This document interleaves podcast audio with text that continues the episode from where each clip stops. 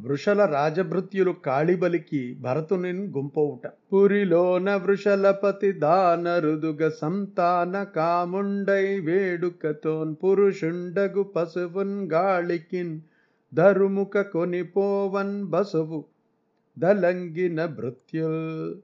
భరతుడు కాపలా కాస్తున్న పొలానికి దగ్గరలో ఒక నగరం ఉంది. ఆ నగరానికి నాయకుడైన బెల్లరాజుకు పిల్లలు లేరు. అందుచేత ఆయన కాళికాదేవికి నరబలి ఇవ్వడం కోసం ఒక మనుష్యుణ్ణి వెంటబెట్టుకుని పోతున్నాడు. అయితే మార్గమధ్యంలో ఆ బలిపశువు తప్పించుకుని పారిపోయాడు. సేవకులు వాని కోసం గాలించారు. అరసి కానలేక యా రాత్రి వీరాసనమునంజేని కాపు విమల బుద్ధినున్న విప్రయోగి నొయ్యనన్ బొడగాంచి పశువు మంచి ధనుచున్ బట్టి రతని. ఆ రాత్రి ఎంత వెతికినా ఆ వ్యక్తి కనపడలేదు. చేలో ఒకచోట వీరాసనం వేసుకుని పొలానికి కావలి కాస్తున్న బ్రాహ్మణ కుమారుడు భరతుడు భటులకు కనిపించాడు. నరబలికి తగిన పశువు దొరికింది కదా అని భటులు ఆ బ్రాహ్మణ యోగిని పట్టుకున్నారు. ఆ రీతిని భూసురవరు నారయణా కాళికా గృహమునకు భృత్యుల్బోర నన్గొని చని సల్పిరి. చారుతరాభ్యం జనాది సంస్కారంబుల్. ఆ సేవకులు ఆ బ్రాహ్మణ శ్రేష్ఠుని వెంటనే కాళికాలయానికి గునిపోయారు. బాగా తలంటి పోశారు. ఇట్లభ్యం జనాది కృత్యంబులు దీర్చి నూతన వసనంబు గట్టనిచ్చి గంధ పుష్పాభరణాక్షతాలంకృతునిం చేసి మృష్టాన్నంబులు భుజయింపంబెట్టి ధూపదీపమాల్యలాజకిసలయాంకుర ఫలోపహారాదులు సమర్పించి పంచమహావాద్య ఘోషంబుల తోడనా పురుష పశువం గాళికాదేవి సమ్ముఖంబున నాసీనుం గావించి యా వృషలపతి పురుష పశువు రక్తంబున భద్రకాళి సంతోష పెట్టం దలంచి కాళికా మంత్రాభిమంత్రితంబునతి కరాళంబునైన ఖడ్గంబంది నిజాభీష్ట సిద్ధికి హింసింపం దలంచిన.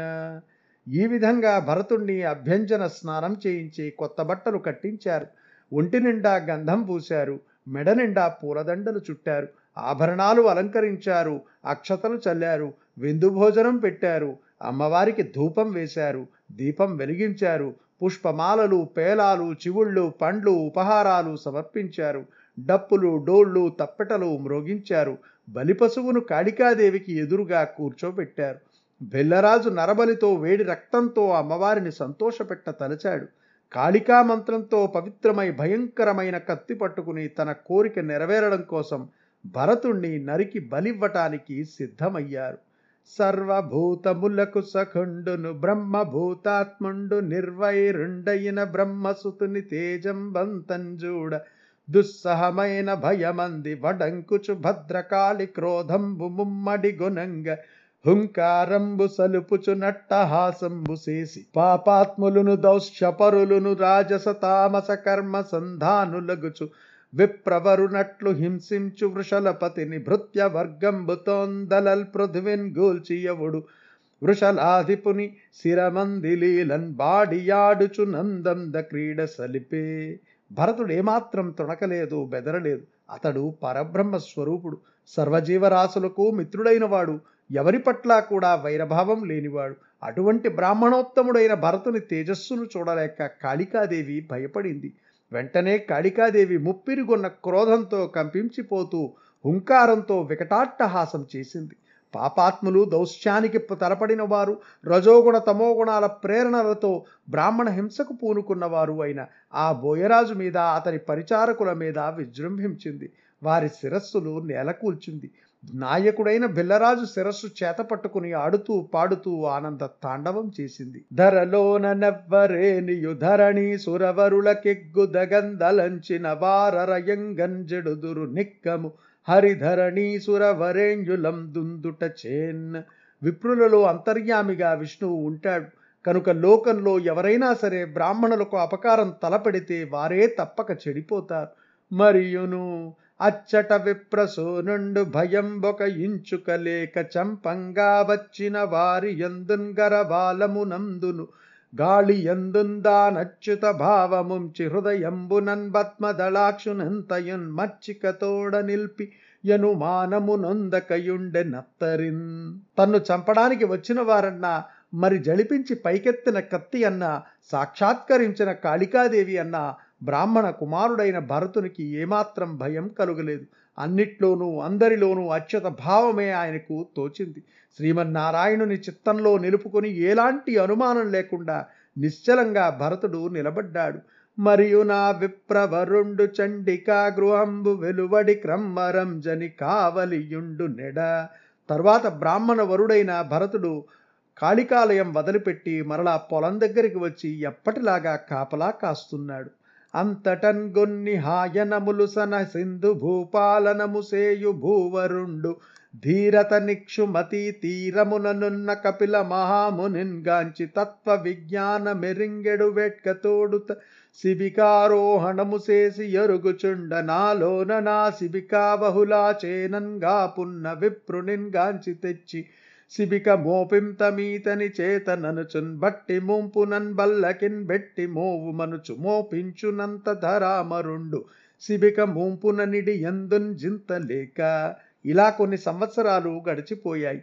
ఒకసారి సింధు దేశాన్ని పరిపాలించే రహూగనుడనే రాజుకు అధ్యాత్మ విద్య తెలుసుకోవాలని బుద్ధి పుట్టింది. అందువల్ల ఇక్షుమతీ నదీ తీరంలోని కపిల మహాముని దర్శించడానికి పల్లకి ఎక్కి బయలుదేరాడు. పల్లకి మోసే బోయీలు పొలానికి కావలి ఉన్న భరతుణ్ణి చూశారు. పల్లకీ మోయటానికి వీడు చాలా బలంగా ఉన్నాడు అని అనుకున్నారు. భరతుని తీసుకుని వచ్చి ఒకవైపు పల్లకి బొంగును అతని భుజం మీద పెట్టారు. అయినా భరతుడు ఎదురు చెప్పకుండా చీకు చింత లేకుండా మోస్తున్నాడు. తన మనసు కొలందినప్పుడు మునుకొని ఎట్ల ప్రయత్నమున నడభంగ నా జనపతి నిమ్నోన్నతమై చనుట ఎరింగి శిబికమోయుజనులకు ననియన్. అలవాటు లేని భరతుడు మనసుకు తోచినట్లు మామూలు ప్రకారం నడుస్తున్నాడు. కానీ పల్లకి సరైన పద్ధతిలో సాగడం లేదు. అందువల్ల తక్కిన బోయీల నడకతో అతని నడక కుదరలేదు. పల్లకి ఎగుడు దిగుడుగా ఊగుతుంటే రాజు బోయిలను చూచి ఇలా అన్నాడు మీరలిప్పుడిచటంజేరి మిక్కిలి ప్రయత్నంబు తోడందగిలి నడుచుచుండ విషమ మగుచు గమన వేగంబునను బాధన్ బెట్టుచున్నదనిన బెస్తలనిరి. మీరేమో ఎంతో శ్రమ తీసుకుని పల్లకి మోస్తున్నారు కానీ మీ నడకలలో కుదురు కనిపించడం లేదు.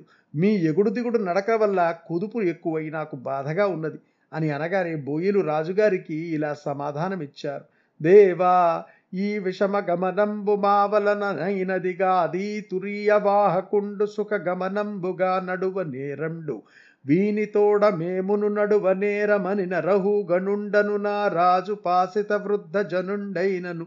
బలాత్కారంబునం బుట్టిన కోపంబునం గోపించి విమర్శ దప్పి నీరు గప్పిన నిప్పునం బోలె నిరుంగరాని బ్రహ్మ తేజంబుగల బ్రాహ్మణుని కిం గంటకంబుగా నిష్ఠుర వాక్యంబుల నిట్లనియే. మహాప్రభు ఈ ఎగుడు దిగుడు నడక మాది కాదు. ఈ నాల్గవ బోయి వాడు సరిగా నడవడం లేదు. వీనితో పాటు మేము సరిగా నడవలేకున్నామన్నారు. ఆ మాటలు వినగానే సింధురాజైన రహుగణునికి ఉన్నట్టుండి కోపం కట్టలు తెంచుకుని ప్రవహించింది. అతడు మంచివాడే పెద్దలను సేవించిన వాడే. అయినా కోపాన్ని దిగమింగుకోలేకపోయాడు. నివురుగప్పిన నిప్పులాగా కనిపించని బ్రహ్మ తేజస్సుతో ఉన్న బ్రాహ్మణుని చూచి పరుషవాక్కులతో ఇలా గద్దించాడు. అలసితి వెంతయున్ముసలి వాంకట దస్సితి వెన్ను మిక్కిలింబలుచునయున్నదీ సిబిక భారము దూరము మోసితే గతిన్ నిలిచెద వంచు భూవరుండు నిష్ఠూరముల్ దగన్ బల్క నాయడంబలుకక మోసెనా సిబిక బ్రాహ్మణ వర్యుండు. పార్థివేశ్వరా. ఓయి నీవు బాగా అలసిపోయావు. పైగా ముసలివాడివి. పాపం ఆకలితో నకనకలాడుతున్నావు. నీ వెన్నెముక చాలా పలుచుగా ఉంది. ఈ పల్లకి ఏమో బరువైంది. ఎంతో దూరం మోసావు ఎలా నిలబడగలుగుతున్నావో అని రాజు ఎత్తి పొడుపుగా మాట్లాడిన బ్రాహ్మణ కుమారుడైన భరతుడు ఏమీ బదులాడకుండా పల్లకీని అలా మోస్తూనే ఉన్నాడు. అప్పుడా విప్రవరుండు ధనకం గడపటి దియగు కళేబరంబునందునహంకారమకారంబులంబొరయక మిథ్యాజ్ఞానరహితుండై మిథ్యాజ్ఞాన రహితుండై బ్రహ్మభూతుండై మౌన వ్రతంబున నాసిబిక మోయుచున్న విషమగమనంబుంజూచి యతి కుపితుండగుచునా భూవరుండు వెండియు నిట్లనియే భరతునికి ఇదే తన కడపటి జన్మమని తెలుసు. అందువలన అహంకార మమకారాలకు మనసులో అవకాశం ఇవ్వలేదు. పైగా అతడు జ్ఞాని పరబ్రహ్మస్వరూపుడు. అందుచేత ఏమీ ఎదురు చెప్పక మౌనంగా పల్లకీని మోస్తూనే ఉన్నాడు. పల్లకి యథాతథంగా ఎగుడు దిగుడుగా పోతూ ఉంటే రహూగనుడు పిచ్చి కోపంతో ఇలా అరిచాడు. ఓరి దుర్మద వినరోరి జీవన్మృత నా యాజ్ఞం దప్పించి నడిచెదీవు ఈ వక్ర మార్గంబులిన్నియు విడిపించి నడపింతు నిన్ను సన్మార్గమందునని రాజగర్వాంధుండగుచు గుణత్రయంబున వృద్ధిన్ బొందిన భూవరుండ బద్ధ ప్రలాపముల్ పల్కుచుండినంజూచి శమదమాదులచేన్ భ్రసస్తుండగుచు జగతి బ్రహ్మస్వరూపమై సకల భూతములకు నత్యంత హితుండైన భూసురుండు. యోగి వర్తన తెలియలేకున్న రాజునంత వీక్షించి ఎల్ల నిట్లను చున్బలికే ఓరి పొగరుబోతా నడపీనుగా నేను చెప్పింది అసలు వినిపించుకోకుండా నడుస్తున్నావు. నీ కుంటి నడకలను వదిలించి సరి అయిన మార్గంలో నడిపిస్తాను అని అధికార మదంతో తమోగుణ ప్రకోపంతో కారు కూతలు కూశాడు. అప్పుడు శమదమాది గుణసంపన్నుడు బ్రహ్మస్వరూపుడు సమస్త జీవరాశుల హితం కోరేవాడు అయిన ఆ బ్రాహ్మణుడు యోగుల స్వభావం బొత్తిగా తెలియని ఆ రాజును చూచి ఇలా అన్నాడు. భరతుండు రహూగణుని మాటలకు ప్రత్యుత్తరములిచ్చుట. నరేంద్ర నీవు చెప్పినది సత్యంబు భారంబి శరీరంబునకే కాని నాకుంగలుగనేరదైనను స్థౌల్య కార్ష్యంబులు వ్యాధులు నాథులు క్షుతృష్ణలు నిచ్ఛా విరోధ భయంబులు జరా మరణంబులు రోష నిద్రా జాగరణంబులు నహంకార మమకార మద శోషనాదులను దేహంబుతోడన జనియించుంగాని నాకుంగలుగ నేరవు. జీవన్మృతుండనేన కాదాద్యంతంబులు గలుగుటం చేసి ఎందరి ఎందును గలిగియుండు. స్వామి భృత్య సంబంధంబులు విధికృతంబులగుచు వ్యవహారంబులం చేసి శరీరంబులకుంగలుగుంగాని జీవునికి లేకయుండు. నది ఎనుంగాక రాజాభిమానంబున నీవు నన్నాజ్ఞాపించదవేనియం భ్రమత్తుండవైన నీకుం పూర్వ స్వభావం బెట్లుండెనట్లుగాక ఏనేమి సేయుదు? నెరింగింపు మున్మత్త కాంధ జడులుంబోలు సహజ స్వభావంబునం బొందిన నాయందు నీ శిక్ష ఏమి లాభంబున్ పొందింప నేర్చు నది యునంగాక స్తబ్ధుండు మత్తుండు నైన నాకు నీ శిక్ష వ్యర్థం బగునని పలికి యుపశమశీలుండైన మునివరుండు పూర్వకర్మ శేషంబునం గల్గు భారవాహకత్వం బుందలంగం ద్రోయుటకు భారంబు వహించి శివిక మోచుచుం నిడనారాజవల్లభుండు నెడనారాజవల్లభుండు దత్వజ్ఞానాపేక్షితుండై వాండగుడం ధనహృదయ గ్రంథి విమోచకంబులును బహుయోగ గ్రంథ సమ్మతంబులును నగు బ్రాహ్మణ వాక్యంబులును విని యా శివిక దిగ్గన డిగ్గనురికి యా విప్రునికి సాష్టాంగదండ ప్రణామంబులాచరించి సర్వగర్వ వర్జితుండై ముకుళిత హస్తుండగుచునిట్లనియే. ఓ రాజా నీవు చెప్పింది ముమ్మాటికి నిజం.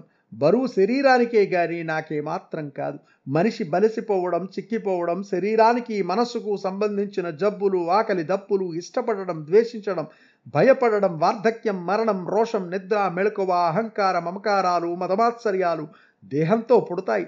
కానీ నాకు లేవు. జీవన్మృతుడను నేను మాత్రమే కాదు. జనన మరణాలు కలిగి ఉన్న వారందరూ జీవన్మృతులే యజమాని సేవకుడు అనే సంబంధం కర్మ వల్ల కలిగినది. కనుక అది శరీరానికే గాని జీవునికి సంబంధించినది కాదు. నేను రాజును కదా అనే అభిమానంతో నీవు నన్ను ఆజ్ఞాపించావు. అంటే నీవు మదోన్మత్తుడవై ఉన్నావన్నమాట. అది నీ వెనుకటి స్వభావం కానీ మరేం కాదు. అందుకు నేనేం చేయగలను? పిచ్చివాడు మూగవాడు గుడ్డివాడు తెలివిలేనివాడు ఎంతో నేను అంతే. అందుచేత నన్ను శిక్షించడంలో నీకు కలిగే లాభం ఏమీ లేదు. అంతేకాకుండా జడుడను మత్తుడను అయిన నాకు శిక్ష విధించిన నీ శ్రమ వ్యర్థం. ఇలా పలికి శాంతస్వభావుడైన ఆ మునిశ్రేష్ఠుడైన భరతుడు పూర్వకర్మ ఫలాన్ని అనుభవించక తప్పదనే భావంతో దండె వదిలిపెట్టకుండా ఎప్పటిలాగే పల్లకీని మోయసాగాడు. శాస్త్ర సమ్మతాలైన బ్రాహ్మణుని వాక్యాలను రాజు విన్నాడు. ఆ మాటలు తత్వజ్ఞానాపేక్షతో పోతున్న ఆ రాజేంద్రుని హృదయానికి సూటిగా తగిలాయి. అతనిలోని అహంకారం తొలగింది. ఆ రాజు వెంటనే పల్లకీ నుండి దిగాడు. బ్రాహ్మణునికి సాష్టాంగదండ ప్రణామం చేశాడు. వినయ వినమ్రుడై చేతులు జోడిస్తూ ఇలా అన్నాడు. ధరణీసురులలో నందలంప నెవ్వండవు నీవవధూత వేషివయ్యవని యందు నేమిటికై చరింపంగ వచ్చి తిచ్చటికి నొక్కండ వంటి ననుట నిండు నను ఘృతార్థనుంజేయ ననుకూలుండగుచున్న ఎట్టి యాకపిల మహామునీంద్రుండవు. నీ మహత్వం బుధవిలి విచారింప నెరుంగక చేసి తిన్ గరుణంజూడు తప్పు సైరింపు నే యమదండమునకు హరుని శూలంబునకును వజ్రాయుధమున కనల చంద్రార్క ధనద శస్త్రాస్త్రములకు వెరవ విప్రునికేమది వెరచినట్లు. నీవు సామాన్య బ్రాహ్మణుడు కాదు అవధూతలా కనిపిస్తున్నావు. అయితే ఎందుకు ఈ వేషంలో ఒంటరిగా తిరుగుతున్నావు? నన్ను ధన్యుణ్ణి చేయడం కోసం దయతో వచ్చిన కపిల మహామునింద్రుడు కావు కదా నీ మహిమలు తెలుసుకోలేక నేను అపచారం చేశాను. నన్ను దయతో చూడు నా తప్పును క్షమించు. నేను బ్రాహ్మణునికి భయపడినట్లు యమధర్మరాజు కాలదండానికి గాని శివుని శూలాయుధానికి గాని ఇంద్రుని వజ్రాయుధానికి గాని అగ్ని చంద్ర సూర్య వరుణుల శస్త్రాస్త్రాలకు గాని ఏమాత్రం భయపడను సుమా. మరియు నిస్సంగుడవై జడుంబోలె నిగూఢ విజ్ఞానంబు గలిగి చరించుచునున్న వాండవు నీ వచనంబులు యోగ శాస్త్ర సమానంబులై వాంగ్మనసంబులకు నభేద్యంబులయ్యున్నవే. న విష్ణు కళావతీర్ణుండు సాక్షాద్ధర్యునగు కపిల మహాముని వలన బ్రహ్మ విద్య దెలియంగోరిచనుచున్న వాండ నీవు లోక నిరీక్షణార్థంబ వ్యక్త లింగుండవై చరించుచున్న కపిల మహామునీంద్రుండవుగాంబోలుదువు మందుండైన గృహస్థుండు యోగీశ్వర చరిత్రంబులెట్టులెరుంగ నేర్చున్ గర్మవశంబున దృష్టంబై శ్రాంతి వహించుచునడుచుచున్న ఈ ఆశ్రమంబు నాకు నంబోల నీకు నగునని తోంచుచున్న దది ఎట్లనిన ఘటంబు లేక జలంబు దేనేరని తెరంగున లేనిది గలుగనేరదు గావునం ప్రమాణ మూలంబైన లోక వ్యవహారంబు సత్పథంబున సమ్మతంబయ్యుండుటం చేసి నీవాడు వాక్యంబులు నాకు సమ్మతంబుగా నేరవని సింధు దేశాధీశ్వరుండు వినిపించిన నా విప్రుండు లోక వ్యవహారంబునకు నిత్యత్వం బౌపాధికం భగంగాని నిత్యంబుగా నేరదని దృష్టాంత నిదర్శనంబుగా నిట్లనియే. నీవు కోరికలు లేనివాడవై కూడా పైకి జడుని వలె కనిపిస్తున్నావు. నిగూఢమైన విజ్ఞాన రహస్యాలు నీకు తెలిసినట్టే ఉంది. నీ మాటలు యోగశాస్త్రాలలోని వాక్యాలకు దీటుగా ఉన్నాయి. నీ వాక్యాలు వాక్కుకు గాని మనసుకు గాని విడదీయడానికి వీలు లేనట్టుగా ఉన్నాయి.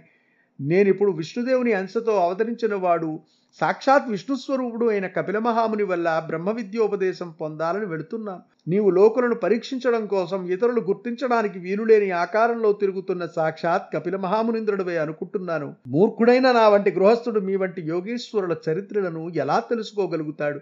ఈ గృహస్థాశ్రమం బాదరబందీ నాకు లాగా నీకు ఉన్నట్టుంది. కుండ లేకపోతే నీరు తీసుకురావడం కుదరదు. అందువల్ల అసలు లేనిది అనుభవానికి రానే రాదు. ప్రమాణాలను బట్టి లోక వ్యవహారాన్ని నమ్ముతున్నాము. అందువల్ల నీ మాటలు నాకు సరిపడుట లేదనిపిస్తున్నది అని సింధుదేశమునకు అధిపతి అయిన రహూగణుడు అన్నాడు.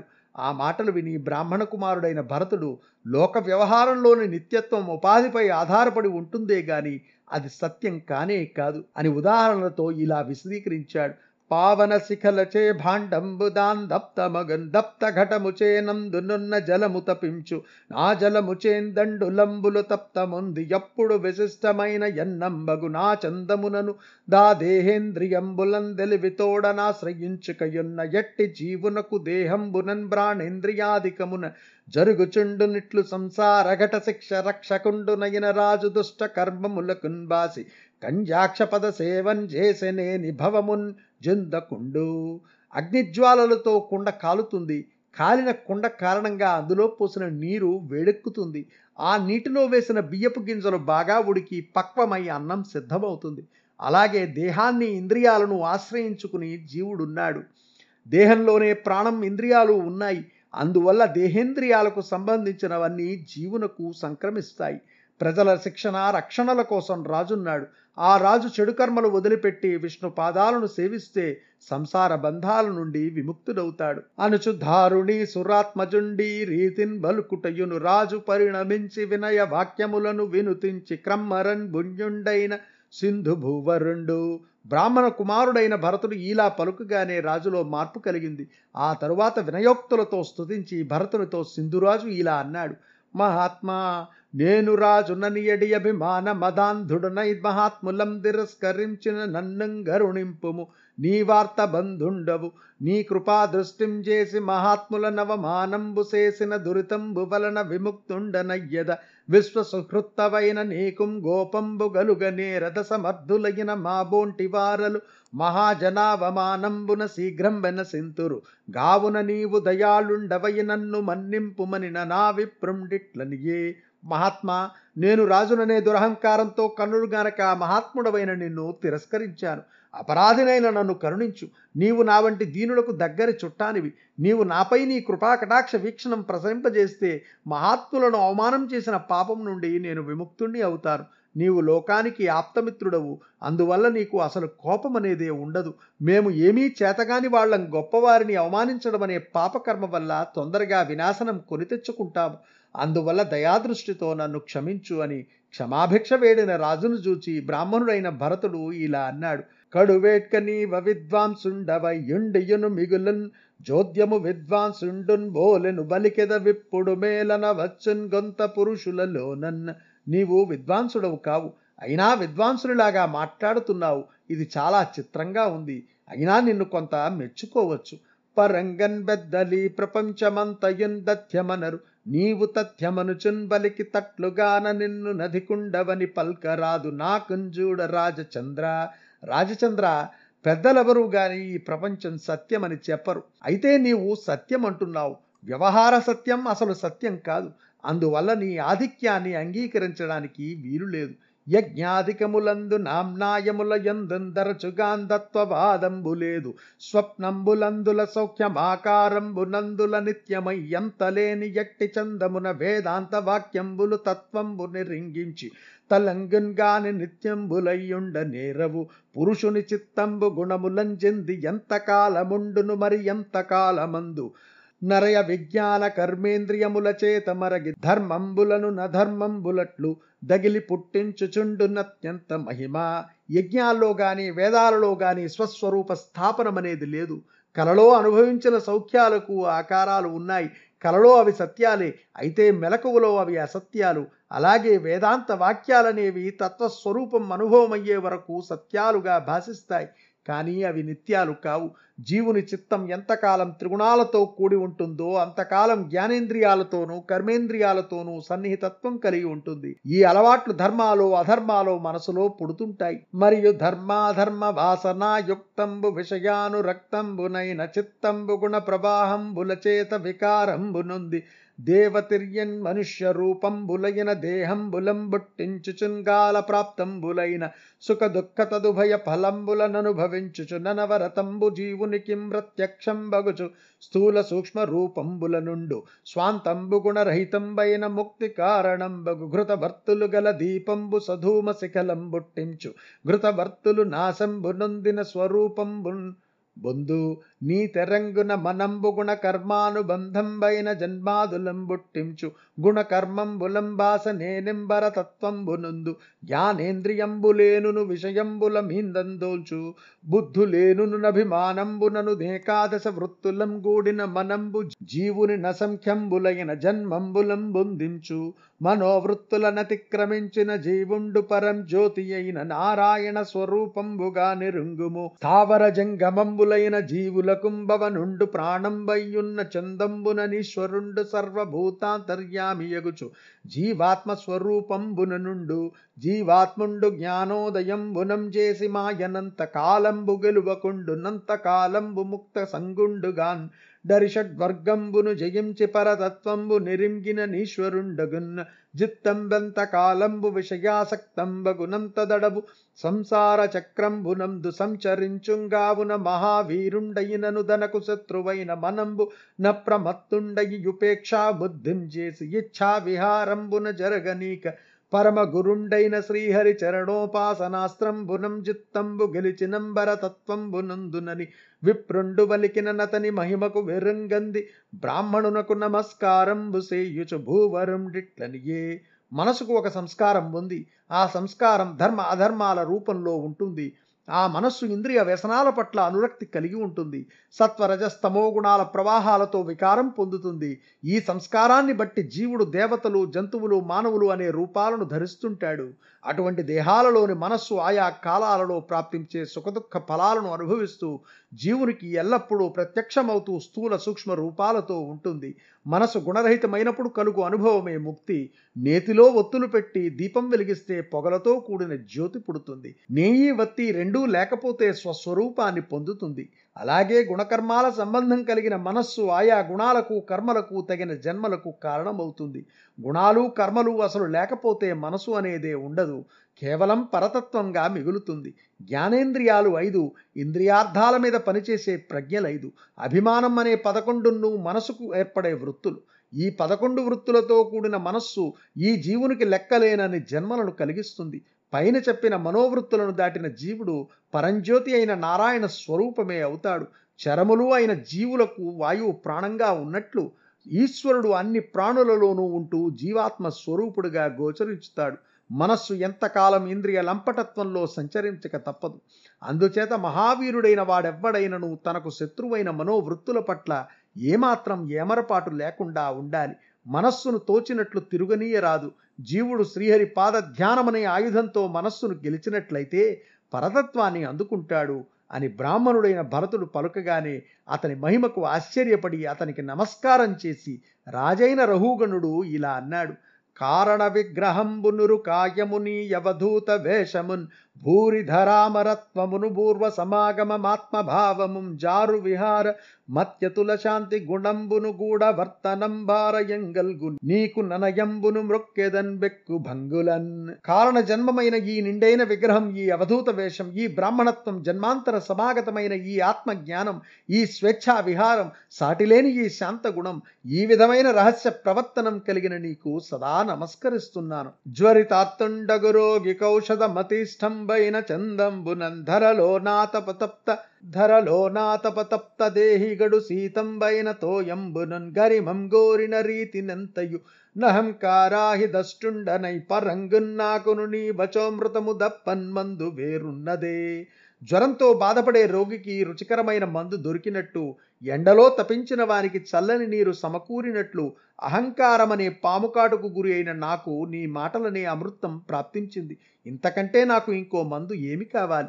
విప్రవర్య నేను వెక్కతో నా సంశయంబులెల్ల నిన్ను నడిగి తెలియందలంచియున్న వాండన్ దప్పక ఎరింగింపు ముచిత వృత్తిందత్వయోగమెల్ల బ్రాహ్మణ శ్రేష్ఠుడా నా సందేహాలన్నిటినీ నివారించుకోవాలని కుతూహలపడుతున్నారు. దయచేసి నాకు అధ్యాత్మ తత్వాన్ని సమగ్రంగా వివరించు. అని అడిగిన యా రాజునకు విప్రుండిట్లనియే ఈ విధంగా అడిగిన రాజుతో భరతుడు ఇలా అన్నాడు కానవచ్చిన ఫలములు కర్మ మూలములగుటను చేసి సంసారములను చిత్తమెప్పుడు వర్తించు చండంగా నెరుంగలేవు. తత్వయోగంబు మిగుల నిత్యం బటంచు రాజా పూర్వజన్మలలో చేసిన కర్మలను బట్టే ఫలితాలు కలుగుతుంటాయి. ఆ ఫలితాలనే మానవుడు ఈ జన్మలో తన యుక్తి శక్తుల వల్ల కలిగాయని భావిస్తుంటాడు.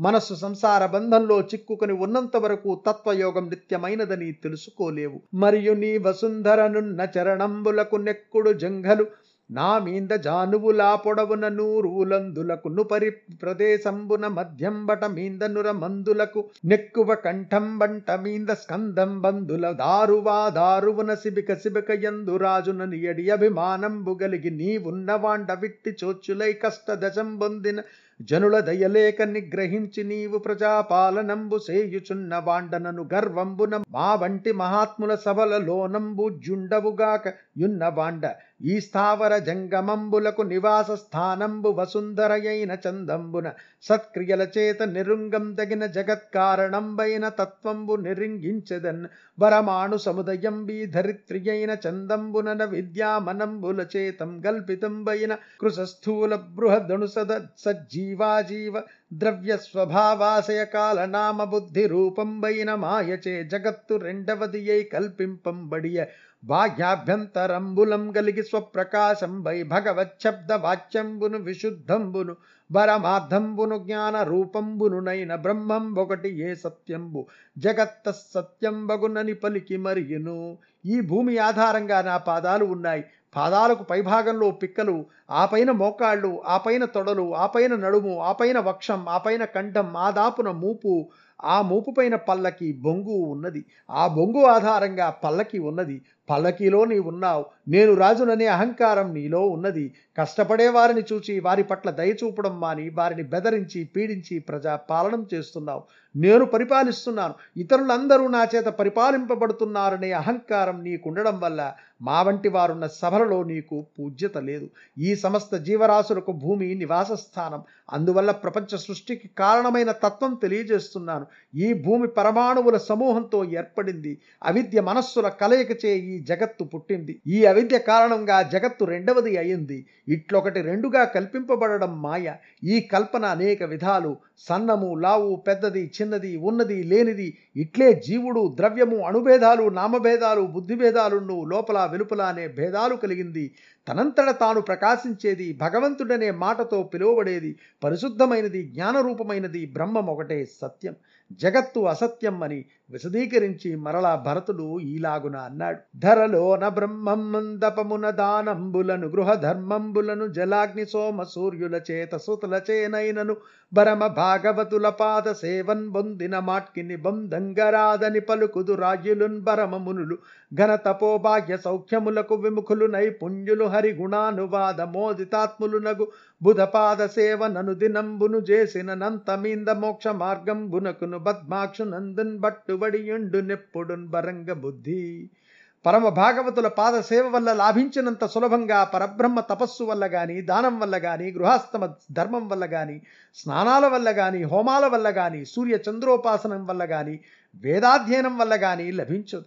భగవద్భక్తుల చరణ సేవయే పరబ్రహ్మ ప్రాప్తికి సులభ మార్గం అని ఆర్యులు అంటారు బాహ్య సౌఖ్యాలకు విముఖులై శ్రీమన్నారాయణుని సద్గుణ కీర్తనలో సంతోషం అనుభవించే భాగవతులను అనుదినము ఆరాధించితే మన బుద్ధి మోక్ష మార్గం వైపు పయనిస్తుంది. నారాయణుని యందు నెలకొంటుంది. నరేంద్ర ఏను పూర్వంబున భరతుండను రాజును సర్వసంగ పరిత్యాగంబు చేసి భగవదారాధనంబు సేయుచు మృగంబుతోడి స్నేహంబు కథన మృగంబునై పుట్టియు నందును హరిభక్తి దప్పకుండిన కథంబున నిప్పుడు మనుష్యుండనై మనుష్య సంసర్గంబును బాసి ఏకాకినై చరించుచున్న వాండ నరుండు వృద్ధ సంసేవం చేసి సంసార మోహంబును బాసి హరిధ్యాన కథలచే లబ్ధ జ్ఞానుండై పుండరీకాక్షుణిం భూజించుచుంబర లోకంబునం బంధునని పలికి విప్రుండు మరియు నిట్లనియే నరేంద్ర నేను పూర్వజన్మలో భరతుడనే రాజును నేను సర్వసంగ పరిత్యాగం చేశాను. ఆ తర్వాత భగవంతుని భక్తితో భజించాను. చివరకు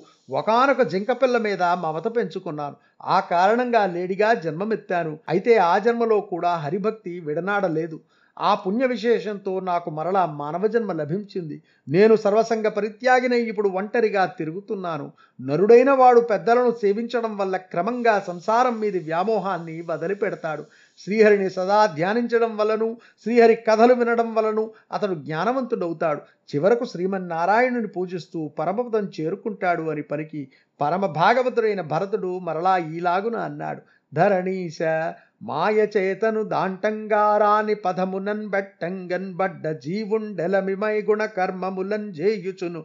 లాభమాశించి తిరుగు బేహారి మాట్కి ఫలమపేక్షించుచున్. బాయక జీవుండు సంసార గహన సంచారియగుచు నవభరతము నుండు నా మహావన మందన్గామ లోభాది తస్కరులు గూడి. ధరణి విజితేంద్రియుండుగాని నరునిన్ బట్టి ధర్మమనియడియా మహాధనము నెల్ల నరసి కొనిపోవుచుండుదు రణుదినంబున్ గాన సంసారం నా కాంక్ష బలదు భూపాల మాయ వల్ల దృఢమైన సంసార బంధాలలో బంధింపబడిన జీవుడు ప్రయోజనం ఆశించిన వర్తకునిలాగా లాభదృష్టితో కర్మలు ఆచరిస్తూ సంచరిస్తాడు. సంసారం ఒక పెద్ద అడవి వంటిది. ఆ అడవిలో కామం లోభం మొదలైన దొంగలు తిరుగుతుంటారు. ఆ తస్కరులు ఇంద్రియాలను జయించలేని మనిషిని చుట్టుముట్టి పట్టుకుంటారు. వాడు దాచుకున్న ధర్మం అనే మహాధనాన్ని దోచుకుపోతారు. అందువల్ల సంసారం పట్ల కోరికలు పెంచుకోకూడదు. అరయంగ సంసారాట విందరలక ఈ పుత్రమిత్ర దారాదుల నంబరంగుచు నుండెడు వృకములు పరుబడి నరబస్తములను భక్షించుబడిన్న సంసారం అడవి వంటిదని చెప్పారు. ఆ అడవిలో కొడుకులు స్నేహితులు భార్యలు మొదలైన వారందరూ తోడేళ్ళు మేకలను భక్షించినట్లు పురుషుణ్ణి పీక్కు తింటారు. మలసి సంస్మృతి ఘోర కారణ మందిరమ్ముల నెల్లచోన్ జలంగి గుల్మలతా తృణాదుల చేత గవ్వరమైన నిశ్చలని కుంజములందు దుర్జన సంజలం గల మక్షికంబుల నిరోధము దన్ను సొంకినన్ బొందుచుందురు దుర్దశన్న. సంసారం అనేది భయంకరమైన అడవిలోని మందిరం వంటిది. ఆ మందిరం చుట్టూ తీగలు పొదలు దట్టంగా అల్లుకుని ఉన్నట్లు జీవి చుట్టూ ఆపదలుంటాయి. దుర్జనులనే కందిరీగలు జీవులను బాధిస్తుంటాయి. ఆ కారణంగా జీవులు ఆపదలకు లోనవుతారు. మరియు నీ గృహస్థ మార్గంబునం దెల్ల విషయములను బొంది విశ్వమెల్ల గడంక తోడనిట్లు. గంధర్వ నగరంబున్ గాంధలంచి మిగుల మోదమందు. గృహస్థాశ్రమంలో ఉన్నవాడు ఇంద్రియ సుఖాలకు అలవాటు పడతాడు. వాడికి విశ్వమంతా ఒక గంధర్వ నగరంగా కనిపించుతుంది. ఆ సుఖాలన్నీ శాశ్వతమనుకుంటూ సంతోషపడుతుంటాడు. మరగి కాననమునన్ గొర విదయ్యమున్ గాంచి యజ్ఞిన్ గోరి వెంట నరుగు మాట్కిన్ గాంచనంబు గోరి కలవారి ఇండ్ల పంచలను దిరుగున్న రెండు చలనమంది. అడవిలో రాత్రిపూట కొరవిదయ్యాన్ని చూసి ఏదో నిప్పు అనే భ్రాంతితో దాని కోసం దాని వెంటబడి తిరిగినట్లు ధనం కోసం భాగ్యవంతుల ఇళ్ళ చుట్టూ ఊరకే రాకపోకలు చేస్తూ నరుడు వ్యధలకు లోనవుతాడు. బహు కుటుంబీయగుచు బహు ధనాపేక్షచే నెండ మావులంగని ఏంగు మృగము కరణిన్ బ్రేమంజేసి పరుగులు వారుచు నొక్కచోట నిలువకుండు నిపుడు. పెరుగుతున్న కుటుంబాన్ని పోషించుకోవడం కోసం ధనం సంపాదించాలనే ఆరాటంతో ఎండమావుల వెంబడి పరుగెత్తే మృగంలాగున నరుడు పరుగులు పెడుతూ తిరుగుతుంటాడు. మరియు నొక్కచోట మత్తుండై పవన రజో హతాక్షుండగుచున్ జూపు దప్పి దిక్కెరుంగకుండు దిశకేగు పురుషుని కరణిందిరుగు నరుండు నరవరేణ్య. రాజేంద్ర అడవిలో పోతున్నవాడు ఒకచోట మైమరచి ఆగిపోయి సుడిగాలి వల్ల రేగిన దుమ్ము కనుల నిండా పడి చూపు తప్పి దిక్కు తెలియక మరొక దిక్కుకు పోయిన విధంగా నరుడు సంసారంలో త్రోవ తప్పి అక్కడక్కడే తిరుగుతుంటాడు.